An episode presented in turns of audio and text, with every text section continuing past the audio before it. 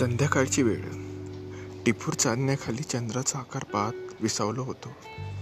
तितक्यात माझा भातचा हर्ष आला आणि माझ्याकडे आणि मी पाहत असलेल्या चंद्राकडे पाहत म्हणाला मामा मामा तुला माहिती आहे चंद्रावर उंचच उंच डोंगल आहेत आणि खड्डे सुद्धा हे ऐकून मी त्याच्याकडे कौतुकाने पाहिले आणि विचारले तुला रे कोणी सांगितले हे? तो म्हणाला आमच्या शाळेतल्या विज्ञानाच्या बाईने आणि तो हसत निघून गेला. त्याच्या पाठमोऱ्या आकृतीकडे पाहून मला एक गोष्ट खटकली. अगदी अगदी जेमतेम चार पाच वर्षाचा तो आत्ताच कशाला हवी एवढी विज्ञानाची खोली?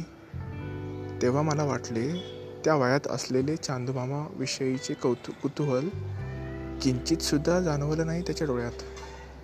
अरे लिंबोनीच्या झाडामागे लपणारा चंदमामा या आत्ताच्या पिढीतल्या लहान मुलांना कसं माहीत होणार? जर तुम्ही त्यांना हे वैज्ञानिक खूळ डोक्यात भरल्यावर? त्या दिवशीही त्यांनी पावसाचे वर्णन असेच काहीसे केले. वाफ ढग वगैरे वगैरे. अरे पावसाचं आणि बालपण बालपणीचं नातं किती ओलचिंब असायला हवे. हे कसले वाफेचे ढग डोक्यात येतात त्यांच्या म्हणून त्या दिवशी त्याला पुढ्यात बसून त्याच्याच भाषेत मी त्याला समजून सांगितले. अरे हर्ष